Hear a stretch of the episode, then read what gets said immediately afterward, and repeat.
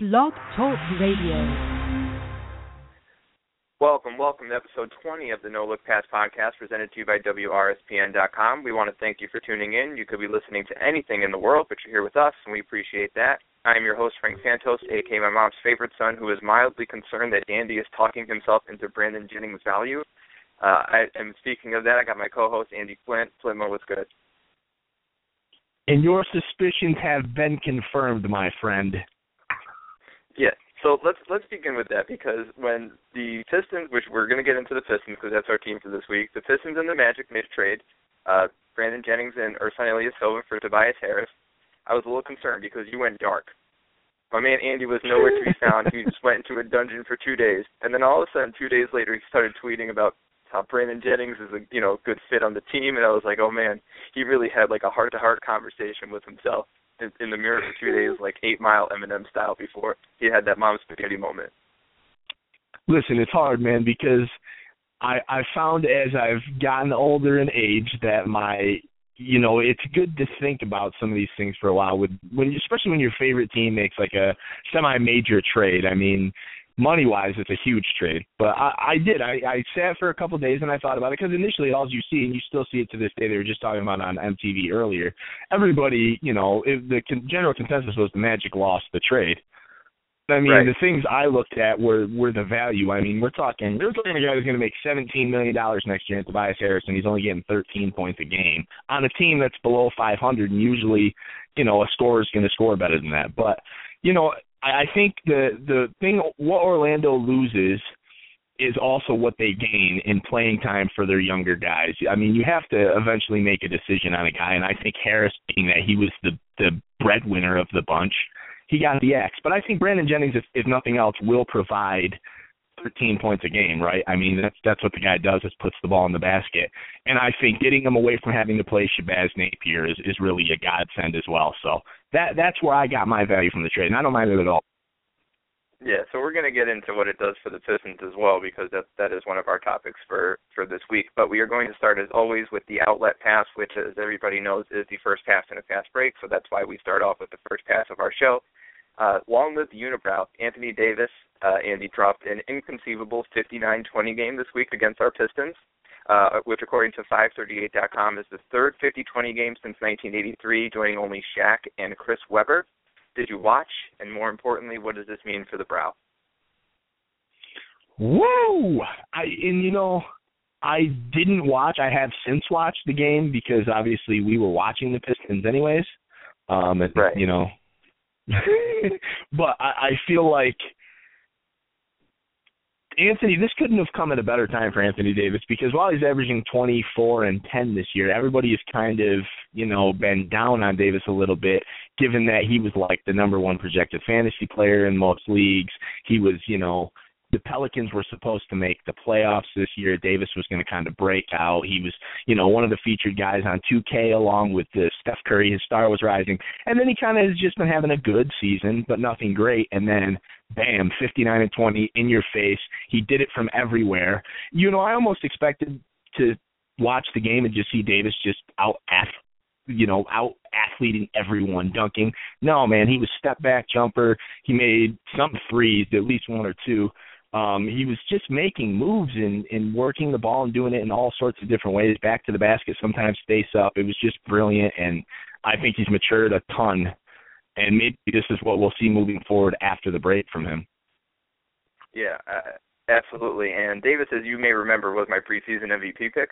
So I was all in on the unibrow bomber for for sure. Uh, I got to tell you, I've watched more Pelicans games than I'm proud to say, and Davis to me has been part of the problem to a degree for, for the Pelicans. So I've been really disappointed in him. Um, he seems over reliant on that jumper, which obviously, when it's going like it was the other night, like you're saying, it it is a, a tool to be utilized. But I do feel like he is over reliant. The guy is six six eleven, seven foot tall, however tall he is. He's he's very tall. Let's put it that way. He can do more than than shoot 18 footers and three pointers, and he's just not comfortable in his game yet. But that's also our fault, and and me included. You know, we say this all the time, or I say this all the time, and I'm a victim of my own criticism. We don't allow guys to be great or to get great. We just anoint them great, and we crown them. We crowned Anthony Davis before the season. We said he's the MVP. He's the third best player in the league. Oh man, we couldn't we couldn't hop off quick enough. You know what I mean? Uh, we just expect him to be great all of a sudden. And I was listening to Bill Simmons talk about uh, Andrew Wiggins and Karl-Anthony Towns, and had the same thoughts in his critique, which was basically, you know, if these guys are so good, why aren't the Timberwolves winning games? And my response is the same, and also that you know Durant and Westbrook won 23 games in their first season together, and we can safely say that they're not a half bad tandem now.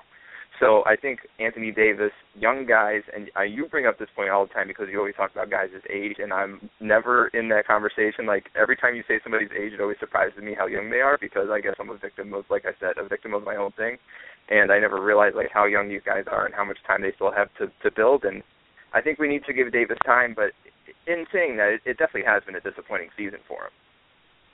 But if his game, if his game can consistently, I mean, it doesn't need to consistently be 59 points a game, but if it can consistently model what he, the things he was doing the other night, because I don't know if you watched him doing that. Well, you said you watched a ton of Pelicans games, so you've seen it. He does that little step back when that goes in, you can't guard it. it it's it's like as bad as Kevin Durant. I mean, there's just so much length and he just gets it's quick. He's that's the thing about Anthony Davis is I I have noticed the improved guard skills. The things that were kind of advertised with Davis when he came out of out of college and everybody was like, "Well, I never really seen him dribbling like that and taking jumpers off the dribble."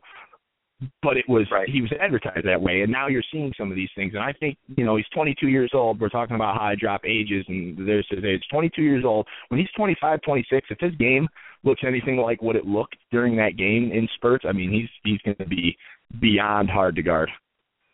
Yeah, and you know the whole thing with him coming out of school and what you know, even when he was at Kentucky, was that he was one of these guys where he was a guard and then he had a growth spurt. And I think in doing that, people expect him to have handles like Kyrie Irving for some reason. Maybe that's an extreme example, but they expect him to have the handles of a guard. But you have to remember, even though he was a guard, he still is not a guard anymore. So you have to have realistic expectations for what that means in a guy's game. And it's going to be an element of his game, but it's not necessarily his game because he is not a guard. He is a forward, and even though he was a guard in his past in ninth grade, that doesn't mean first of all he was being a guard against ninth grade competition, which he was probably dominating because nobody is going to guard Anthony Davis whether he was five foot ten or six foot ten. But we are going to move on. Uh, while you were watching TNT, we were watching the Detroit Pistons, and you know we had an extended look at them, you know, since we started before the break. But I'm going only post All Star break because of the trade, so I think you can kind of scrap what happened, you know, the the game before the All Star break. So in saying that, they had a one and two work week, losses at Washington, which was a disappointing loss to me, the aforementioned Anthony Davis monster game loss against the Pelicans, and then an impressive win last night against the Cleveland Cavaliers that snapped the five game overall losing streak. Andy Flint, how many Detroit Pistons games did you watch? I watched uh, both the I watched the Pelicans game and the Cavaliers game. Um, they played Denver before the All Star break. I don't know if you watched that or want to talk about it. Feel free. But what were your impressions of the uh, of the Detroit Pistons? And beforehand, we got to go with the with the best arena intro. Detroit way we were talking about the Pistons and not getting that in. So, Andy, what were your impressions of the Pistons? I mean, the the Cavs game was what I need to see from the Pistons, and I know that that's easy to say, and it's not even necessarily that they got the win. It was the way they played basketball. They played defense. I think if you look at the five game skid they had before that, they were giving up over 100 points in every game. I see 112, 103, 103, 111. There was one game they didn't give up 100 points, and that was to the Wizards, who don't mind if they don't score 100 points anyways. I think they can play that way. And I think Tobias Harris, as much as I kind of was throwing him under the bus earlier, it was all about his money. I do like his game. I do like what he brings to the Pistons. I think he's a Stan Van Gundy guy. You know, a little a little problem uh, for Tobias' career so far has been is he a three or is he a four? Stan Van Gundy, we all know, doesn't mind not knowing. He'll just use him in both places. He'll use him with uh, Marcus Morris, which is kind of weird and brilliant at the same time. I am still Mhm. concerned with Tobias' contract for Detroit long term, but I I think that that's great. I think Andre Drummond's game is coming together. His offense, he's another young guy that we're starting to anoint because of his rebounds, but his offense has looked better as the season has aged. Yeah, so I instantly I had basketball love at first sight with the Reggie Jackson, KCP, Marcus Morris, Tobias Harris, Andre Drummond starting five. Which is what they started last night against the, against the Cavaliers. I don't even know if it works, like you're saying, because I feel like Tobias Harris and Marcus Morris are literally the same player. Like I feel like they do the exact same things, but I want more of it. It's like when you go to Taco Bell and you just know you're going to regret it later, but that doesn't stop you from getting two quesadillas. You know what I mean? Because you just want them then, you want them now, you worry about the consequences later. So Stan Van Gundy was just like, I'm just going to throw these guys out here. It's like your typical small ball lineup. It's it's exactly what you think of, and I think the the big thing in the trade and why I'm disappointed that the Motiejunas trade didn't go through, obviously with the failed physical. Um, if you don't know that story, then just look it up. Basically, there was a trade. Motiejunas failed the physical, and they voided the trade.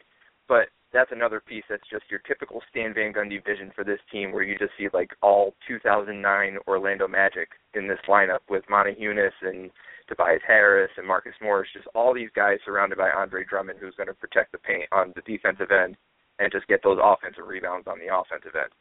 So, what what did you think about that starting five? I mean, it's kind of exactly what I expected.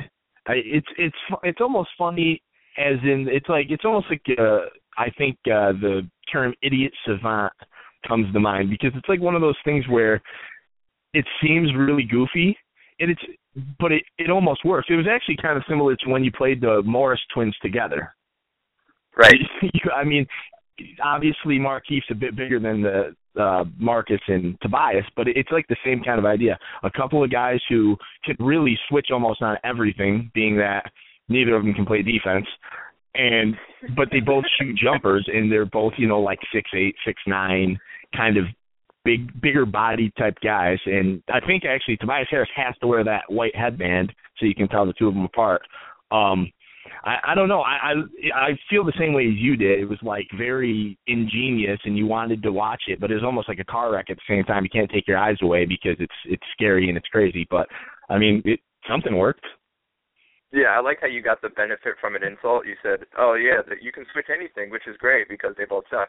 So, but the other thing I wanted to say was that the Andre Drummond Reggie Jackson pick and roll to me is the mecca of pick and rolls in 2016. Sorry, you're going to have to move over Chris Paul and DeAndre Jordan. First of all, Andre Drummond is better than DeAndre Jordan. I just want to throw that out there. We can talk about that if you want. And Chris Paul, you're just kind of old now. Yeah, I'm just throwing shade all over the place, but I'm just saying that the Reggie Jackson Andre Drummond pick and roll is my favorite pick and roll, and I don't even think there's a close second at this point.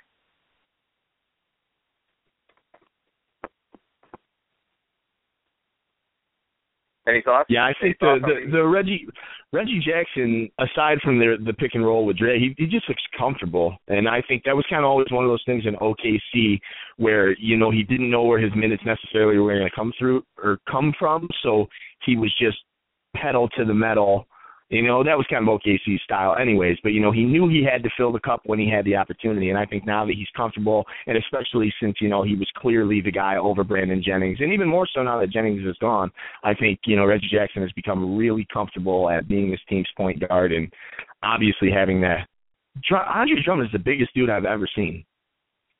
Why is it? He's he's a huge guy. Like you just see him, he'll catch and spin move, and he just like sends guys to the floor. It's him and, between him and DeMarcus Cousins. I don't know who the scariest guy is to be on the other side of their spin move. Yeah. So speaking of Brandon Jennings, because I want to get a little bit into the trade in the sense that can we? Is there a reason why we didn't get Reggie Jackson a backup point guard when we traded Brandon Jennings? We just have Steve. Steve Blake isn't even past his prime. Steve Blake never even had a prime.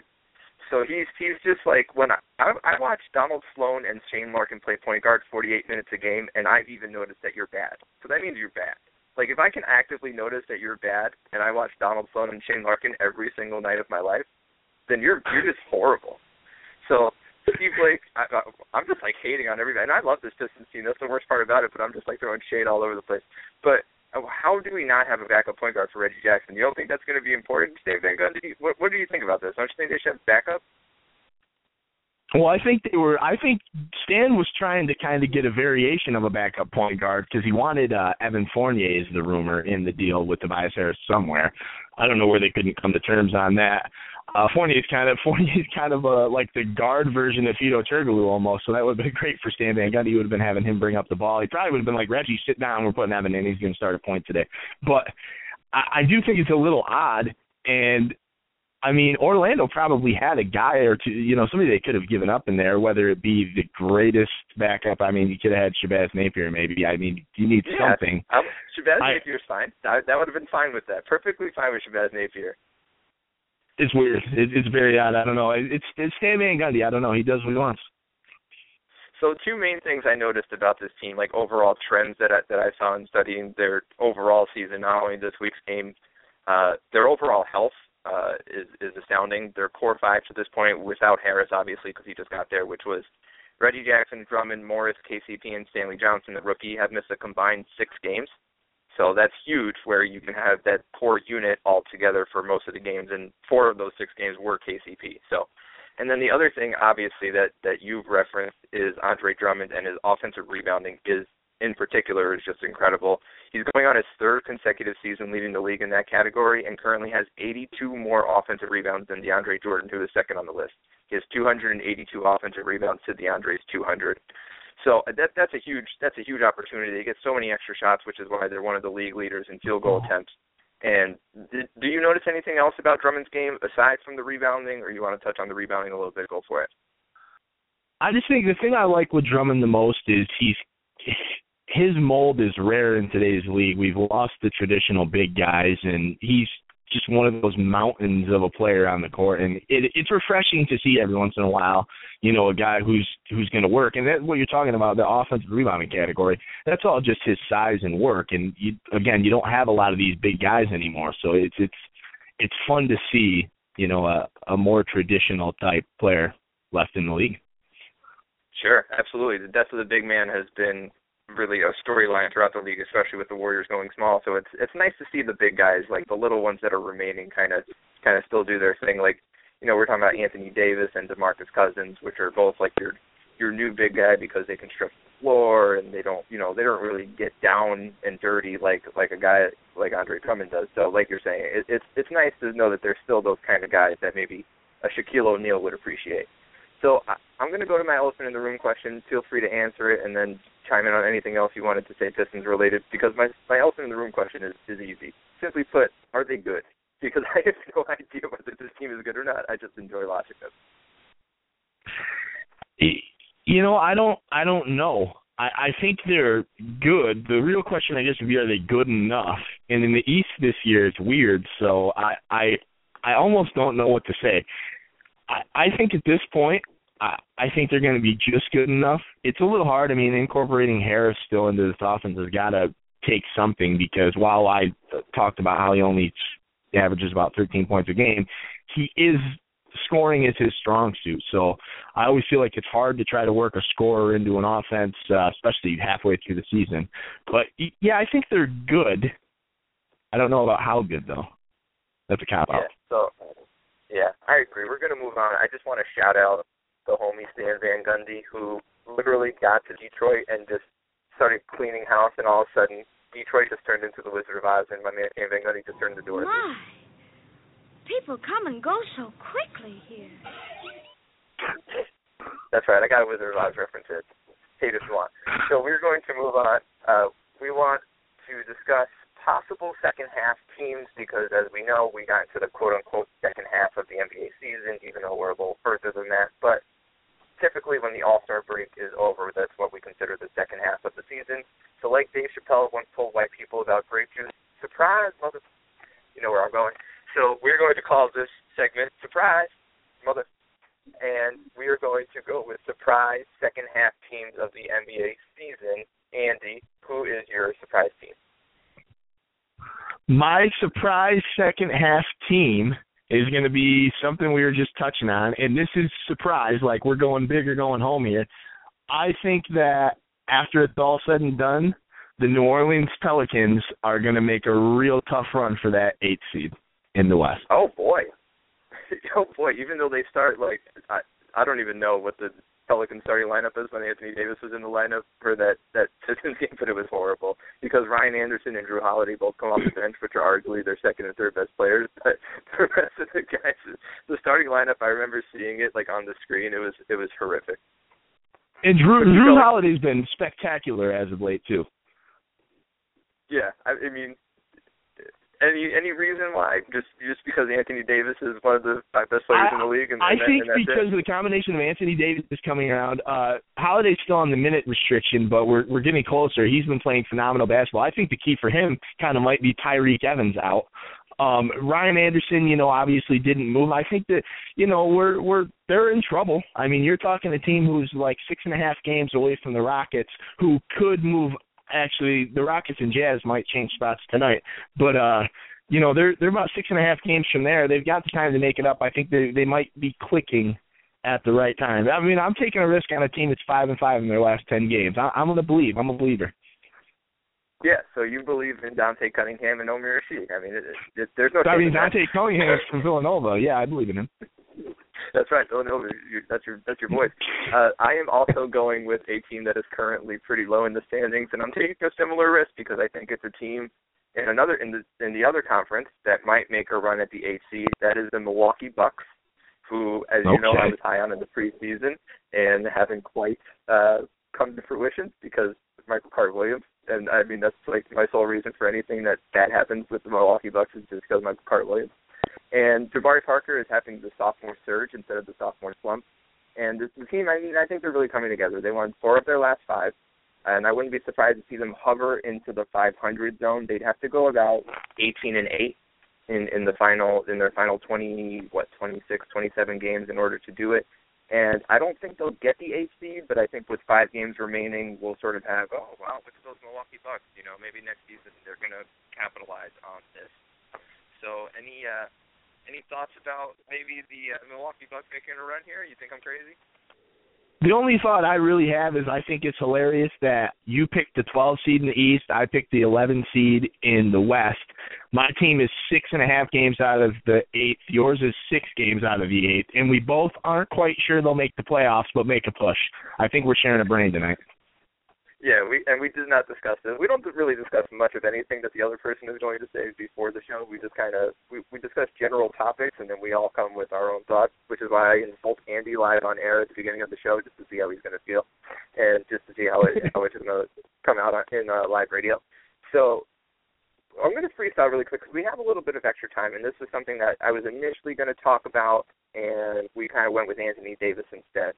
But I just want to get your general thoughts on the Warriors because there's been a lot of you know they're 50 and five now, uh, and there's been obviously all season there's been talk, but now that it's more towards possibly going to happen, do you think that they can break the Bulls record and even possibly go for 90 wins in the season, which they would have to go 74 and 8 in the regular season and then win the championship. Do you think that can happen? Hmm. No, I, I no, I don't. I still don't think they're going to break the Bulls record. I think because now is the the time of the year, and I know Steph Curry's got to be pretty fresh because he sits out like more fourth quarters than we've had games so far this season. But I mean, I, I I still think it's hard because I think now is going to be the time where I think the the other not only are you might wear down a little bit, but I think this is when the other teams start playing harder. Um, and I I feel like that Trailblazers game a little bit. I mean, I know Lillard went nuts, but like the Trailblazers kind of oddly enough played like the Warriors that game and at their pace and I I think there's you know there's some teams teams are evolving and they're a bit behind the Warriors but I think some of these teams are going to be able to start getting in the long haul games with these guys and shooting and keeping up some pace and I mean it's not very many games to lose so I I just nothing against the Warriors I think they're terrific and they're still the favorites at this point but they're that, that's that's a hard record for me to see happening Yeah, I, I tend to agree. I mean, I think I'm going to go right on the fence here. I honestly think that they tie the record. I think they go, they they tie the record and they win the title. That that is my current state of mind because I don't think anybody really. I mean, many people have discussed this. I'm not I'm not breaking any ground here, but the trade deadline. I think the big story was nobody really did anything that's going to challenge the Warriors. So I think the big winner of the deadline was the Warriors because it's not like other contenders made a move where the Warriors were actually worried that their 50 and 5 regular season was just not going to work out in the playoffs because other teams just leaped over them or came closer to what they're doing. But in saying that, I mean, my man Steph Curry is just shimmying his way to the MVP, uh, and uh, Draymond Green is just you know, in people's faces. And I think this team really wants the record. I think they take pride in it. I think all season we have seen that that it's not just you know a trophy for them to put up on their wall. It's something that they really, really want. It seems like since the beginning of the season, they were eyeing this record as soon as maybe the streak got to you know 15 or 20 games. It, it seemed like at that point they said, okay, we're going to go for this. And I think that's where what you're saying may not be as big of a deal in the sense that usually later in the season when you're the one seed, you get a clinch you kind of, you know, you take your your your foot off the pedal a little bit, and these teams that are fighting for playoff spots all of a sudden want to just hear their Super Bowl, so and they're fighting for playoff spots, so then they become better than you in the sense that they want it more. But I don't think that's going to happen to this Warriors team, so that's why I think they might not lose as many games because of that as as maybe you're saying. Um, any other any other thoughts before we move on to our final segment, your favorite segment? No, I'm good. I'm good. I spoke my piece. All right. All right, so this is our new final segment of the show. We are going with uh, you need more people because every week in the NBA there is somebody that is just completely out of pocket that needs too many people, and we don't even have enough people for them. Andy, who need who needed more people this week? Uh, it's the Washington Wizards as a team, as a record label, and as a mother crew. For trading for Markieff Morris, what are you guys doing? Your the season's kind of Titanic for them from the start. I mean, they're supposed to be probably no worse than a top five seed. They currently sit 10th at 25 and 29. And I know Keith has some value as a player, and he's probably actually one of the kind of players that the the Wizards are missing. You know, a nice, reliable stretch four. I just don't see it. The dude's nuts, and I don't see him getting along with the personalities of John Wall and Bradley Beal. I, I think it's a disaster. Yeah, that's that's on the uh, stipulation that Bradley Beal is actually on the court. Yeah, Washington Wizards. Well, we don't believe you. You need more people. My my version is I, I don't even want to say it. Like I, I wrote it down, but I'm kind of ashamed that I wrote it down, and, and, and I'm just gonna go with it because that's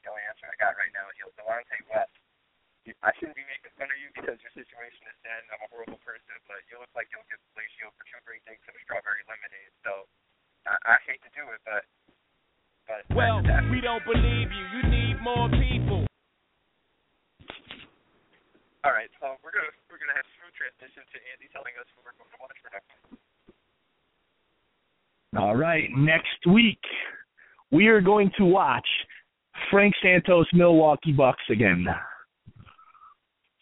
wait, wait, what? Did, did we watch the Bucks already? Yeah, we watched the Bucks already. I think I think we watched two or three teams twice. I, I think this is the first duplication. Andy Flint is just breaking the rules. my man does not care. So, obviously, with what I'm saying, no, I'm we already watched the watch. Pistons once. No, we did not watch the Pistons. Yeah, That- you. that In fact, true. you picked the twist the Pistons twice. I think at the towards the beginning of the season. No, no, that didn't happen. Check the file. Uh, I'm going to check the I'm- file. I'm checking I'm the file. Yeah, yeah, that's that's going to happen. But I am obviously excited to watch the Bucks next week, considering I picked them to make the playoffs. Do you have any general impressions of what you think we're going to see? Because we got a little little over two minutes left. So quick, give a give an impression. Maybe have you watched the Bucks, you know, earlier this season, and how many Bucks games have you watched, and why'd you pick them? I've watched some Bucks games. I'm actually most excited to see. I mean, I do like to watch uh, Giannis Antetokounmpo. Obviously, everybody does. I'm really most excited to watch Jabari Parker. I can't lie. I, I think uh, you were talking a little bit earlier about how he's kind of having this the opposite of the sophomore slump, which I don't know if he really had enough of his first season to really have the slump now. But I think he's clicking and he's a, a fun player to watch. So I, I just they're exciting even when they lose. Yeah, absolutely. And I'm excited to watch my man Khris Middleton, who I was all over in the preseason and probably is still the best player on this team, arguably. We'll we'll probably get into that next week. But that is our show for today. We want to thank you for tuning in. You can join us next week. Uh, we may be back at our usual time. Sometimes we just resound to whatever we want. But uh, join us next week, regardless, whenever we come on to continue our journey around the NBA. And we'll close as we always do with the great philosopher Gates and White Chocolate Blue, who once probably thought basketball is a lot like last football. Sometimes it's better to pass without looking. That's what you can